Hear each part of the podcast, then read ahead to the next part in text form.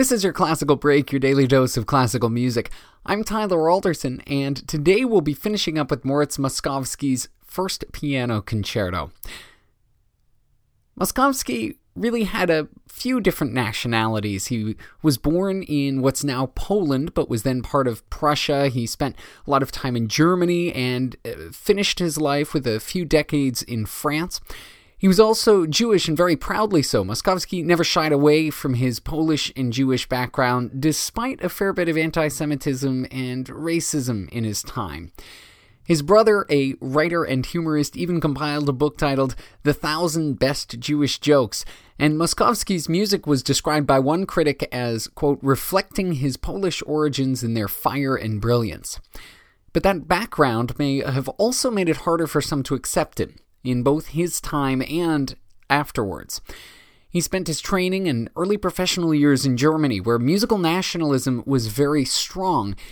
One prominent critic, Hans von Bülow, made a famous or infamous statement about Germany's supposed dominance of classical music.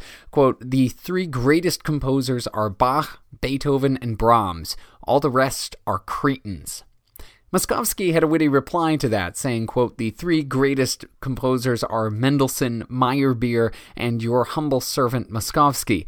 All of the others are Christians. Now, the other two may have been picked more for their alliteration than any political statement, but it's worth noting that those are the two composers Wagner wrote about in his infamous essay on Jewishness in music. Suffice it to say that Wagner wasn't celebrating Jewish music, and that essay has been a sticking point for many people when it comes to evaluating Wagner as a composer and as a person. But unfortunately, anti Semitism was not uncommon at the time, and Wagner makes a few points that, when taken in the context of Moszkowski's reputation, might help explain why such a tremendous talent has been sidelined historically. One of Wagner's biggest swipes is that Jewish composers' music is too superficial. Quote, what issues from the Jews' attempts at making art must necessarily therefore bear the attributes of coldness and indifference, even to triviality and absurdity. Does that sound familiar? Maybe the quote from a critic we heard yesterday, quote, we do not expect heaven sent inspirations from Moszkowski. Specifically about Mendelssohn, Wagner levels the claim that his music is well structured, well written, pretty, and essentially meaningless. It's almost as if Mendelssohn was doing an imitation of a classical composer, getting everything technically right, but missing that heart of what makes music great. And again, the same criticisms have been laid against Moszkowski, and that's one of the most insidious anti Semitic charges that essentially Jews are imposters, foreigners who are trying to pass as Germans or French or whoever rather than the full citizens of their country of origin. Moszkowski even had a quip for that. When asked why he didn't convert like many other Jews, he said, quote, Convert, that would be too Jewish. All of this is not to say that Moszkowski should or shouldn't be celebrated more. I mean, music is subjective. There's a wide range of tastes. Some people like his music, some people don't, some people are indifferent. I'm not saying that anti Semitism is the only reason for his lagging popularity or that anyone who criticizes his music is anti Semitic. But there are patterns that can't be ignored when it comes to assessing critical responses to his music, especially in his own time. Whatever criticism was leveled at him, Moszkowski stuck to his Jewishness and his Polishness proudly. He didn't let anything turn him away. Musically, this final movement can possibly be best described as ambitious. It's over 20 minutes long, full of various themes and ideas, and Moszkowski doesn't seem to want to stop introducing new material even when he's three quarters of the way through the movement. It starts out solemnly with a slow introductory passage that bursts open into the energetic first theme. And it may be long, but there's plenty packed in there, a lot of excitement, so much so that to describe it all would just take forever. Better to just let Moszkowski do his thing. Here's Ludmil Angelov and the Rzeszów Philharmonic with the finale of Moszkowski's first piano concerto.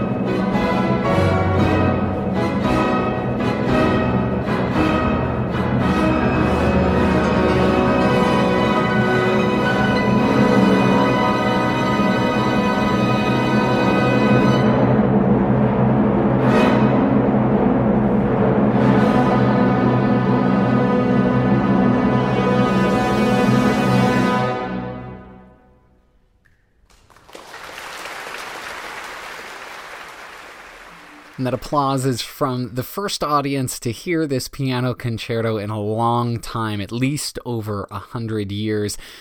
Hopefully, there's more applause like that for this piece. It's certainly something that shouldn't be relegated back into the dustbins of history.